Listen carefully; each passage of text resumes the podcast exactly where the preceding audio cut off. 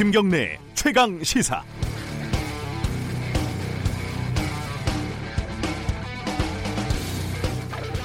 중국집에서 짜장면을 시킬까 짬뽕을 시킬까 이 선택은요 유사일에 대한민국 국민들의 가장 큰 고민 중에 하나입니다. 그런데 어떤 중국집은 손님들의 투표를 받아서 그날 점심에 뭐, 뭐를 팔지 하나만 결정을 한다고 합니다. 손님이 10명이면요.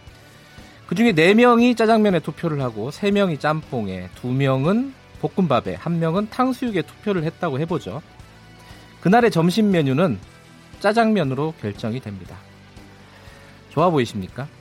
짜장면에 투표한 4명은 좋겠죠.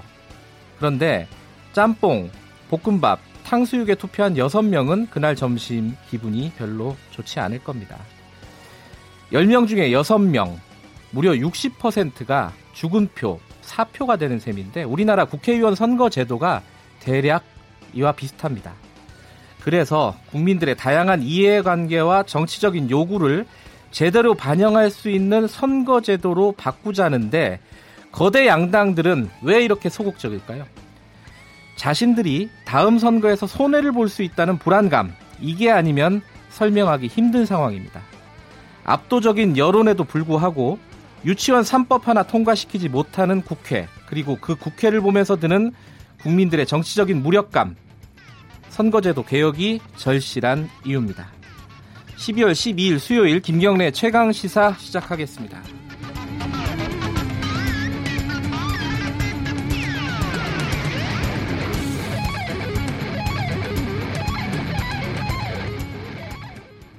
네, 주요 뉴스 브리핑부터 시작하겠습니다. KBS 탐사보도부 서영민 기자 나와 있습니다. 안녕하세요. 네, 안녕하세요. 뛰어왔어요?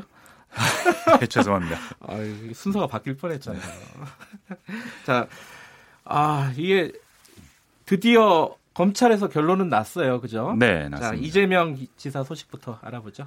네, 뭐 검찰이 어제 이 지사를 기소하기로 했습니다. 네. 혐의는 크게 두 가지입니다. 직권남용 그리고 공직선거법상 허위사실 공표 혐의입니다.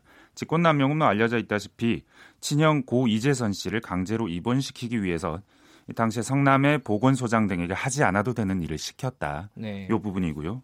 공직선거법상 허위사실 공표 혐의는 이 토론회에 나와서 친형을 강제 입원시키려고 했냐라는 그 상대 후보 측 질문에 그런 일 없습니다라고 음. 했거나 아니면 검사 사칭과 관련한 부분 이 별건입니다 이건 음. 벌금을 확정 받았는데도 검사를 사칭해 전화한 일이 없다라고 또 토론에서 말했어요. 네. 그리고 선거 공보물에 그 성남 대장동 개발 사업의 경우 아직도 수익금이 발생하지 않았는데 개발 이익금 5,503억 원을 환수했다라고 썼거든요. 음. 요 부분들이 해당이 됩니다.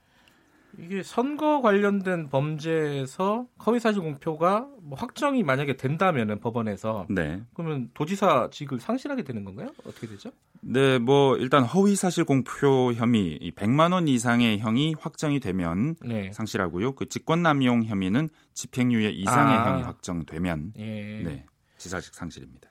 네. 지금 법정에서 이제 가려지겠다 뭐 이렇게 볼 수 있고요. 네. 근데 예전에 많이 어 뭐랄까요 네. 어 화, 회, 회자가 됐던 네. 뭐 예를 들어 뭐 조폭 연루설 그 연예인과의 네. 뭐 사생활 이런 네. 얘기는 다 빠졌어요 사실. 네, 이 검찰이 그런 부분들은 뭐 다 일단 혐의가 없다 보고 기소를 안 했습니다. 그리고 제일 어 뭐랄까 논란이 됐던 부분은 부인 네. 김혜경 씨와 관련된 트위터 얘기였는데 이 부분은 불기소가 된 거죠? 네, 어제 뭐 트위터 계정 해경군 김 씨로 단정하기 어렵다고 보면서 무혐의로 음. 재판에 안 넘겼습니다. 검찰은 예, 그래서 이게 이 경찰은 김혜경 씨 맞다 하고 기소 의견을 내서 검찰로 그러니까요. 넘겼는데 그래서 경찰 입장이 좀 난처하게 됐습니다. 이례적으로 입장문을 바로 냈고요. 네. 7개월 동안 30여 차례 영장 발부 등으로 검찰 지휘를 받으며 수사를 진행했는데 불기소 결정은 의외다라고 음. 말했습니다. 재판 안 넘긴 검찰 얘기를 좀 잘 들어보면 문준영 씨 취업과 관련해서 이 트위터에 올라온 내용들 이 부분들의 일부 명예훼손 혐의가 있어 보이는 글이 있고 그럼에도 불구하고 사실적시로 보기 어려워서 이 명예훼손이 아닌 것 같은 그러니까 허위사실 공표가 아닌 것 같은 부분도 있다. 이보다 더 중요한 건 글이 있다고는 해도 캡처나 이메일 주소 정도로만으로는 이게 누구인지를 특정했다라고 보기는 좀 불충분하다. 이 음. 의심과 법적 증명은 다른 문제다 하는 거거든요. 네. 음. 그 문재인 지지자 그러니까 문재인 네. 대통령 지지자 혹은 뭐 더불어민주당 지지자들 내부에서는 사실 이 김혜경 씨 트위터가 더 큰 논란이었잖아요. 그렇습니다. 이게 법적인 측면보다는 오히려 뭐 정치적인 예. 도덕적인 측면이었는데 그래서 당사자인 민주당이 어제 징계 여부를 논의를 하려고 하다가 예. 결론을 못 냈어요. 오늘 결론을 낸다고 하는데 예. 가만히 있기도 뭔가 취하기도 뭐 예. 곤혹스러운 입장이 있는 거 아닌가 싶습니다. 오늘 결론이 나면 그걸 한번 지켜봐야 될 것 같고요. 윤장현 전 광주시장 사기 피해자인지 네. 뭐 가- 피의자인지 좀 헷갈리는 부분이 있는데 네. 뭐 검찰 수사가 어떻게 진행되고 있습니까? 예, 이게 어- 오늘 그 윤장현 전 광주시장이 검찰 수사 받고 자정쯤에 자정전으로 나왔습니다. 네. 이 사건이 무척 특이하죠. 이게 이전 영부인 권양숙 전 여사를 사칭해서 윤 전 시장한테 전화를 김모 씨가 걸었고 네. 4억 5천만 원을 윤 전 시장이 건넵니다. 말만 듣고요. 예. 여기까지만 보면 정치인이긴 해도 뭐 전형적인 보이스피싱이다 볼 수도 예. 있을 것 같은데, 근데 그 뒤에 김 씨 자녀 취업 청탁을 들어줍니다. 노무현 전 대통령의 혼외자라는 말에 속아서요. 예. 예, 뭐 임시 기간제 교사직 채용 부탁 전화를 했는데 이게 뭐 시장 직권이 개입이 될 수밖에 없으니 취업 청탁, 직권 남용, 업무 방해 혐의 정도 적용이 될 텐데 실체 자체도 무척 명확하고 윤 전 시장도 일부 혐의는 인정은 하는데 근데 사인을 안 했 거든요. 거기 검찰 조서에. 검찰 조사를 받고 사인을 안 했어요? 네, 자기가 10시간 동안 불만이다. 진술을 하고 네. 네, 이게 불만이 있다는 게 일단 검찰이 일단 틀을 짜놓고 나한테 아. 질문을 했다. 공직선거법 위반으로 짜놓고 나한테 질문을 했다. 그래서 과정이 불공정하다라는 건데 이 입장은 이런 것 같습니다. 나는 사기를 당해서 또 선의로 돈을 주고 뭐 부탁도 들어줬는데 선거 관련해서 한 게 아닌데 아. 나를 왜 선거 관련해서 한 것으로 얼거매느냐 이런 차원 아닌가 싶습니다. 선거 관련된 그러니까 공천 관련해서 청탁이 있었는지 없었는지 청탁을 해도 근데 엄한 사람한테 한 거잖아요, 사실. 참 이게 애매 어, 아, 어이없는 사건이에요, 이게. 네. 어쨌든 뭐 실체가 좀 드러나서 이 궁금증이 많은 사건인데 좀 네. 해소가 됐으면 좋겠고 택시 문제가 택시 기사 분신으로 네. 더 꼬이고 있죠. 맞습니다. 이제 뭐 오늘 뭐 국회 앞에 그 분신한 택시기사 최모 씨 분향소도 설치하고요. 천막 농성 시작하고 예. 20일 날 대규모 집회 10만 명 모이는 집회 음. 하겠다는 건데 20일이면 토요일이겠죠 아마? 아 다음 주 주중 아 다음 주 주중인가요? 네네. 예예 예. 국회를 택시 만 대로 애워싸고 서강대교 진입로도 막겠다 이렇게 밝혔습니다. 음, 예. 경찰하고 충돌 불가피하겠지만 어, 그거 뭐 어떻게 우리가 피하지 않겠다라고까지 말합니다. 이- 아 20일이 다음 주 목요일이군요. 네네. 예. 그리고 카카오 모빌리티 쪽도 뭐 일단 열린 입장으로 뭐 네. 대화를 해보겠다 한 발 물러섰는데, 네. 근데 이게 근본적으로 빅데이터 활용한 공유 경제 사업에서 철수하겠다는 얘기는 아니거든요. 예. 갈등의 골은 깊어지고 있습니다. 굉장히 해결하기가 좀 난감한 상황인데 좀 네, 아주 좀 지혜로운 안이 좀 나왔으면 좋겠어요. 정부에서라도. 예. 네네. 자 여기까지 하겠습니다. 탐사보도부 서영민 기자였습니다. 고맙습니다. 감사합니다. KBS 일라디오 김경래 최강 시사 듣고 계십니다. 지금은 7시 33분입니다.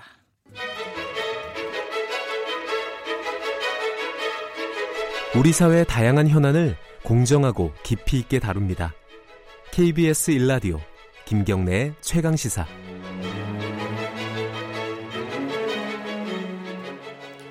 네, 그 방위비 분담금이라고 있습니다. 미군 주한미군이 이제 한국에 주둔을 하는 비용을 우리가 일정 정도 분담을 하는 건데요. 이게 몇 년에 한 차례씩 그 협상을 합니다. 우리가 얼만큼 분담을 하는지. 근데 지금 올해가 이제 협상하는 해인데 미국에서 좀 많이 요구를 하는 것 같아요. 좀 우리 우리로 보기에 우리로서 보기에는 굉장히 많은 돈을 요구하는 것 같은데 협의가 어떻게 진행이 되고 있는지 어, 한번 점검을 해보겠습니다. 평화네트워크 정욱식 대표 연결돼 있습니다. 안녕하세요. 네, 안녕하십니까. 지금 3월부터 이 분담금 협상을 미국하고 진행을 하고 있다면서요? 아직까지 근데 안 되는 이유가 있나요? 예, 미국의 기본적인 기조는 아, 한국이 방위 분담금을 대폭적으로 좀 인상을 해달라는 것인데요. 네. 아, 그런데 문제는 아, 이미 지금 한국이 미국에 주고 있는 방위 분담금도 미국이 다 쓰지 못해서 매년 한 2천억 원에서 3천억 원 정도 남아들고 있는 상황이거든요. 아 불용액이 많군요.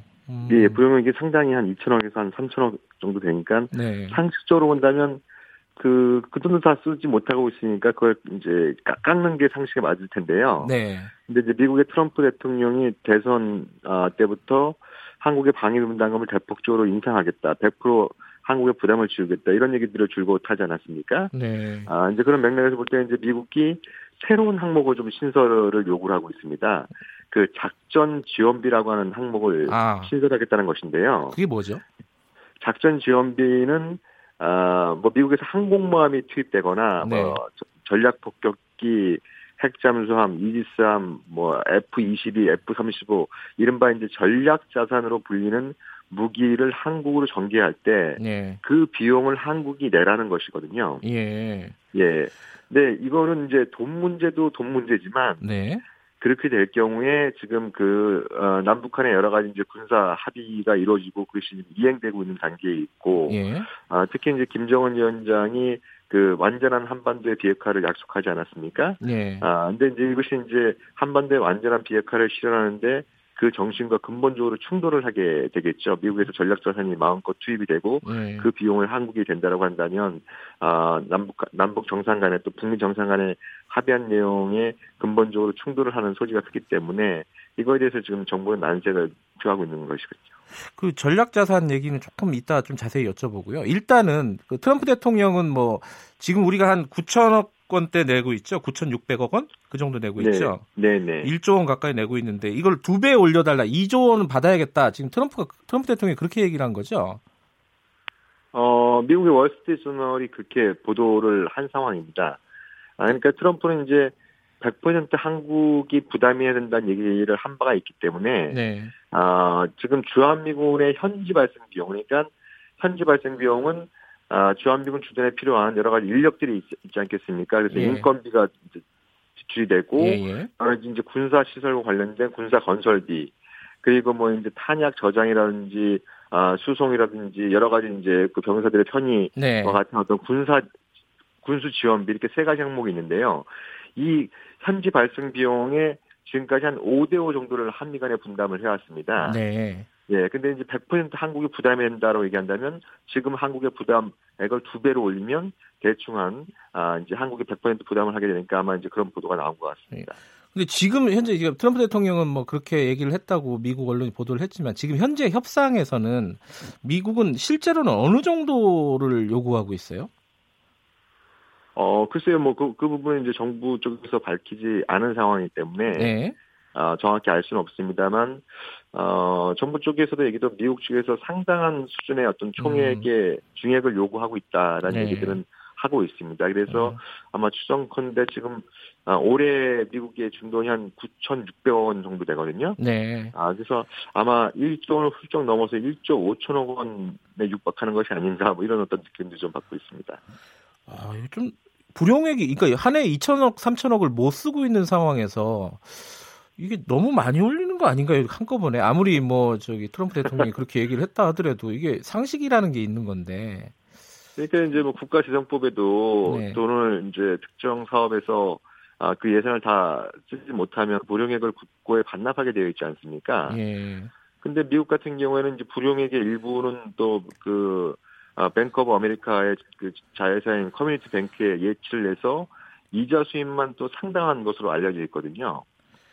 그러니까 지금까지 준 돈을 다 쓰지 못하고 그걸 은행에 예치해서 이자 수입을 얻고 있는 상황인데 이걸 뭐 한 자릿수도 아니고 뭐 1.5배에서 200, 2배까지 늘려달라 이렇게 얘기하는 것은 아무리 뭐 이제 그 미국이 좀 모욕적인 동맹 지위가 있다고 하더라도 좀 지나친 것이 아니냐 이런 네. 얘기는 당연히 나올 수밖에 없는 것이죠. 아니 뭐 약소국의 서름이라고 해야 될까요? 좀 약간 어, 뭐 듣는 입장에서 화가 나는 상황인데 논리적으로 한번 따져볼게요. 그 네.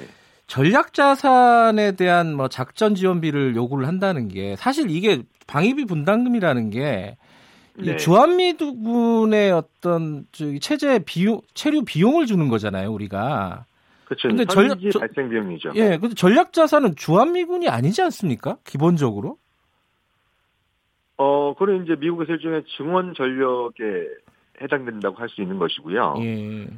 그러니까 예를 들면 이제 항공모함이 미국 본토에서 한반도까지 투입되는데 뭐 한 차례당 뭐 100억 원에서 한 200억 원 정도 예. 어, 들어간다고 이렇게 알려져 있거든요. 예. 예. 이제 그런 비용들을 다 한국이 내라고 하는 것인데 아니 그게 어. 우리의 필요도 있지만은 미국의 필요도 꽤 많은 거 아닙니까? 그게 그런 전략 자산을 전개하고 이런 작전을 하는 것은 아, 그렇죠. 이제 뭐 음. 이제 한국만을 가리켜서 어, 떠다니는 전쟁기다라는 말이 있을 정도로 네. 이제 미국이 해외 군사력을 운영하는 데 있어서 핵심적인 전력을 아, 지금 운영하는 것이고 예. 그리고 이제 중요한 부분은 그런 어떤 부분들에 있어서 그러니까 트럼프 대통령은 지난번 북미 정상회담에서 이제 군사훈련 한미 군사훈련을 중단하겠다고 얘기를 하고 그 이후로는 미국의 전략 자산이 거의 투입이 안 되고 있는 상황입니다. 그러니까요. 트럼프 대통령이 북한에 약속한 바하고 지금 한국에 요구하는 바가 또 일치하지 않는 것이죠. 아. 근데 혹시 지금 이제 남북 관계도 그렇고 이제 북미 관계도 그렇고 굉장히 이제 예민한 시기지 않습니까, 요즘이? 네, 네. 이런 상황이 이런 분담금 협상에 어떤 영향을 줄지 그 부분이 좀 걱정되는 부분이 있어요. 어, 사실 그 부분이 어, 정부로서도 가장, 가장 곤혹스러운 부분일 겁니다. 예.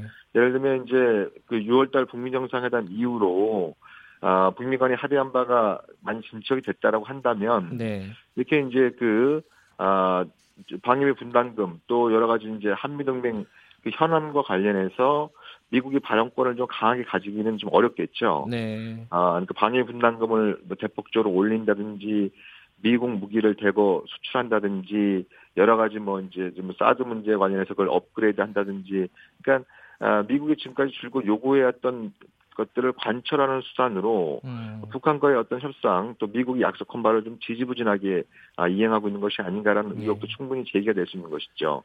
예를 들면 네. 트럼프 대통령도 약속했던 종전 선언이 이루어졌다. 네. 라고 한다면 우리나라 이제 국민 여론도 그렇고 국회에서 나중에 이제 방위 분담금을 이제 비준 동의체라는 과정에 있어서 한반도의 안보 환경이 이렇게 진정이 됐다라고 한다면 주한미군에 대한 의존도도 좀 줄, 줄여 갈 필요가 있는 것이고 네. 그에 따라서 이제 방위 분담금도 그 현실에 맞게 조정해야 된다 이런 여론들이 높아질 텐데요.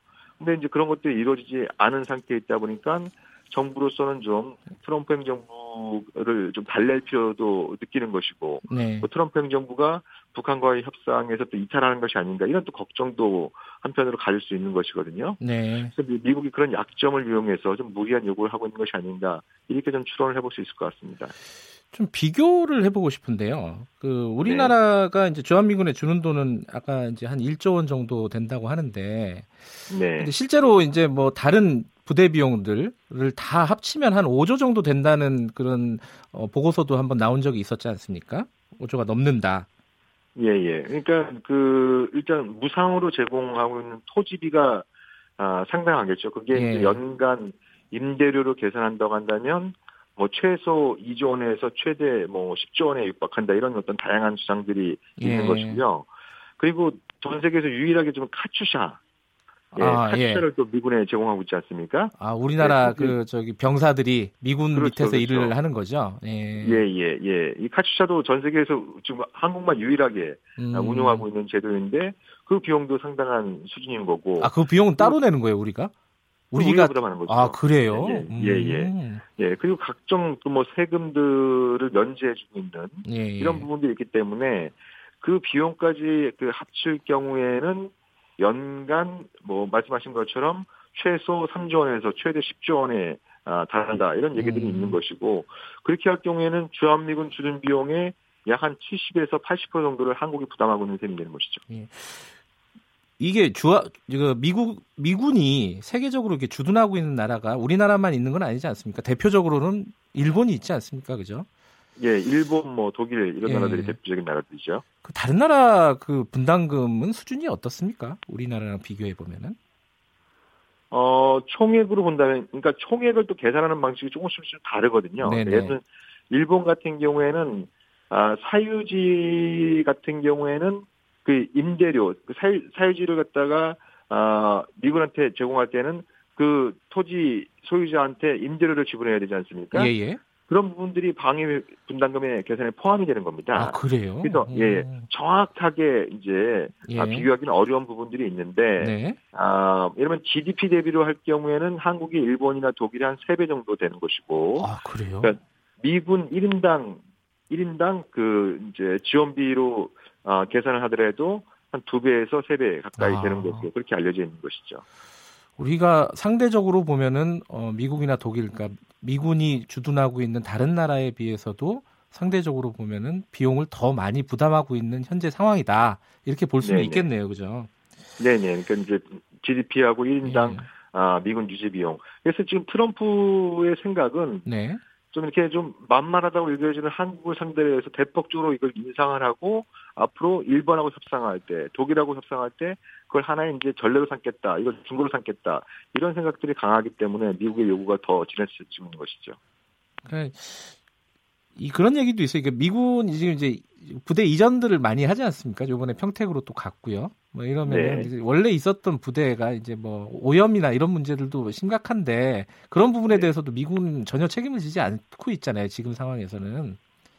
그러니까 그런 그러니까 가 뭐, 예, 뭐 키세라고 해서 예. 잘 알려주고 임박하고 위험하고 이런 것들이 이제 다 확인될 경우에 아, 미국의 일정 부분 책임지겠다라고 하는 게 이제 지난번 소파 예. 개정안에 포함이 됐는- 됐는데요. 네. 근데 그게 그 조항에 해당되는지 여부를 또 미국이 판단하게 되어 있기 때문에 네. 예, 여러 가지 환경 오염 문제도 심각하게 제기되고 있습니다만 미국이 실질적으로 책임을 지고 그걸 아, 환경 치유를 한 사례는 거의 없는 것이죠. 그 내일까지 협상한다고 뉴스에서 봤는데 이게 협상이 타결이 될 가능성이 높습니까? 어떻습니까? 지금 전망은? 이제 문재인 정부에서도 어, 미국의 요구도 요구지만 네. 아, 이제 상식적인 수준이라는 게 있지 않습니까? 또 예, 예. 국민들의 정서도 있는 것이고, 그러니까 이런 어떤 미국의 그 무리한 요구를 아, 수용한다는 것 자체가 자체가 건강한 한미 관계 발전에 별로 도움이 되지 않는 측면도 있지 않겠습니까? 네. 예, 그런 부분들은 이제 종합적으로 고려해서 미국을 설득하려고 하고 있습니다만 예. 아까 말씀드린 것처럼 트럼프 대통령 자체가 좀 막무가내로 무조건 예. 올려라 이런 쪽의 요구들이 좀 강해서 예. 정부도 상당히 좀 곤혹스러워하는 것 같습니다. 알겠습니다. 그 협상 결과를 좀 지켜봐야 될 것 같습니다. 고맙습니다. 네, 감사합니다. 평화 네트워크 정옥식 대표와 얘기 나눠봤는데 이거 좀 진짜 상식적인 수준에서 아무리 힘 차이가 좀 있더라도 상식적인 수준에서 협상이 마무리가 됐으면 좋겠네요.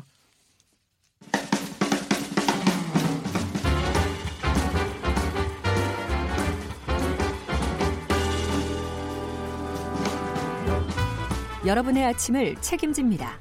김경래의 최강 시사.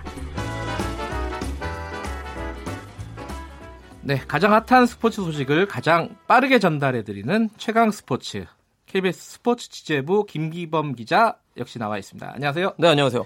제가 출근하면서 새벽에 보니까 네. 어, 포털 검색 1위가 바르셀로나하고 토- 네. 토트넘이더라고요. 그 새벽에 검색할 거는 그 경기가 가장 많은 것 같습니다. 축구 팬들이 많나 봐요. 어떻게 예, 예. 됐습니까 경기가? 그 아침 7시에 종료된 경기인데요. 네. 토트넘과 바르셀로나의 챔피언스 리그 조별리그 마지막 경기. 그러니까 이 경기에 따라서 16강 진출 여부가 가려지는 경기인데 음, 네. 여기서 결과는 1대1 무승부고 손흥민 선수는 골은 넣지 못했습니다. 근데 아. 선발 출전해가지고 한 70분 정도 뛰었거든요. 네. 1대1 찬스 골키퍼와 이걸 놓친 게 굉장히 좀 아, 두고두고 아쉬운 놓쳤어요? 장면인데 예. 뭐 못 낼 때도 있죠. 항상 넣을 수는 없습니다. 그럼 뭐 어떻게 되는 거예요? 토트넘 1대 1 그래도 1대1로 비겨가지고 예. 토트넘이 16강 진출했어요. 아, 그. 같은 조에 2위 경합을 했던 1위는 물론 바르셀로나입니다만 예. 2위 경합을 했던 인터밀란이 또 PSV 에인토벤 팀과 비겼기 때문에 아, 거기 극적으로 조 2위로 16강에 진출해서 손흥민 선수를 야. 유럽 별들의 전쟁이라고 불리는 유럽 축구 챔피언스 리그에서 계속 볼 수 있는 16강, 8강, 예. 4강 이렇게 계속 올라갔으면 하는 내년에 이제 계속 볼 수는. 있지만 축구 팬들은 계속 새벽 잠을 못 주무시겠고요. 그렇습니다. 아, 즐겁게 이제 잠을 설치시게 될 텐데요. 손흥민 선수가요. 예. 어제 이제 한국 갤럽이 여론조사 결과를 발표했는데요. 네. 2018년 한국 스포츠 스타 가운데 누가 가장 빛난 별이냐 이런 조사를 아, 이런 했습니다. 조사를 해마다 하는 거예요? 네, 해마다 해요. 예. 국민 1,700명 대상으로 이 조사를 했다는데 어우, 표본도 높- 크네요, 이게. 1위 자체는 뭐 크게 놀라운 사실은 아닌데요. 예. 압도적인 1위입니다. 63.3%로 아이고. 확실히 러시아 월드컵 효과가 굉장히 컸다라는 생각을 해보고요. 2위가 누구냐면 류현진 선수거든요. 어, 그래요? 류현진 그 월드 시리즈 등판했잖아요. 이번 음. 올 시즌에 정말 잘해가지고 네. 좀 경합이 될 줄 알았는데 손흥민 선수가 압도적으로 1위를 차지했고 류현진 선수의 그 지지율이 19.2% 뭐 아, 적지 않은 수치긴 합니다만 세배 차이가 나네요. 네 손흥민 선수가 압도적으로 예전에 우리나라- 김연아 선수가 이 정도 네. 어, 비율로 1등하지 않았어요? 그렇죠 한동안 꽤, 꽤 수년 동안 그렇게 1위 했는데요 네. 재밌는 건 아직도 톱 10에 김연아 선수가 있어요. 은퇴한 지가 벌써 몇 년이 지났는데 대단하네. 이번 조사에서 9위가 김연아고요. 아하. 네, 사- 참고로 또 나머지 순위 말씀드리면 3위가 조현우 골키퍼입니다. 아, 러시아 월드컵에서 예. 엄청난 선방을 보였던 조현우. 4위가 이제 아시안 게임 축구 대회에서 아주 큰 활약 보였던 황의조 선수. 축구 선수들이 많네요. 예, 이번에 아시안 게임 러시아 월드컵이 확실히 국민들에게 큰 각인이 됐다라는 예. 느낌을 줬고 5위가 팀킴의 skip인 김은정. 아, 예. 컬링. 예, 컬링입니다. 예. 6위 축구의 또 이승우 선수. 대부분 축구 선수네. 7위도 기성용입니다. 예. 8위가 저 메이저리그 추신수. 아, 야구 나오는군요. 김연아 그리고 마지막 10위가 프로야구 선수 한 명인데 이대호 선수입니다. 아하. 네. 자, 축구가 이렇게 인기가 많은데 참 이게 국내에서는 별, 이, 프로 축구는 인기가 없다라는 게 좀 아쉽죠. 예. 네. 내년에는 뭐 좀 좋아지겠죠? 네, 기대해 보겠습니다.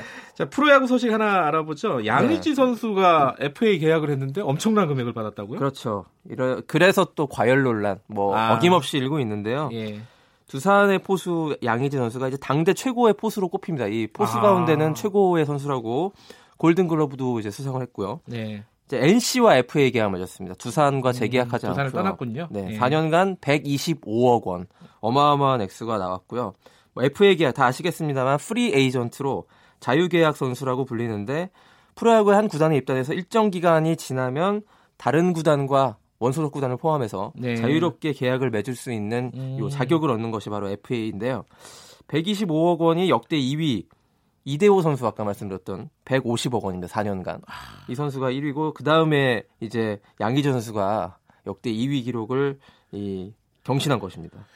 아, 4년 4년간 125억이면 1년에 한 30억 정도 그렇죠. 되는 거잖아요. 네.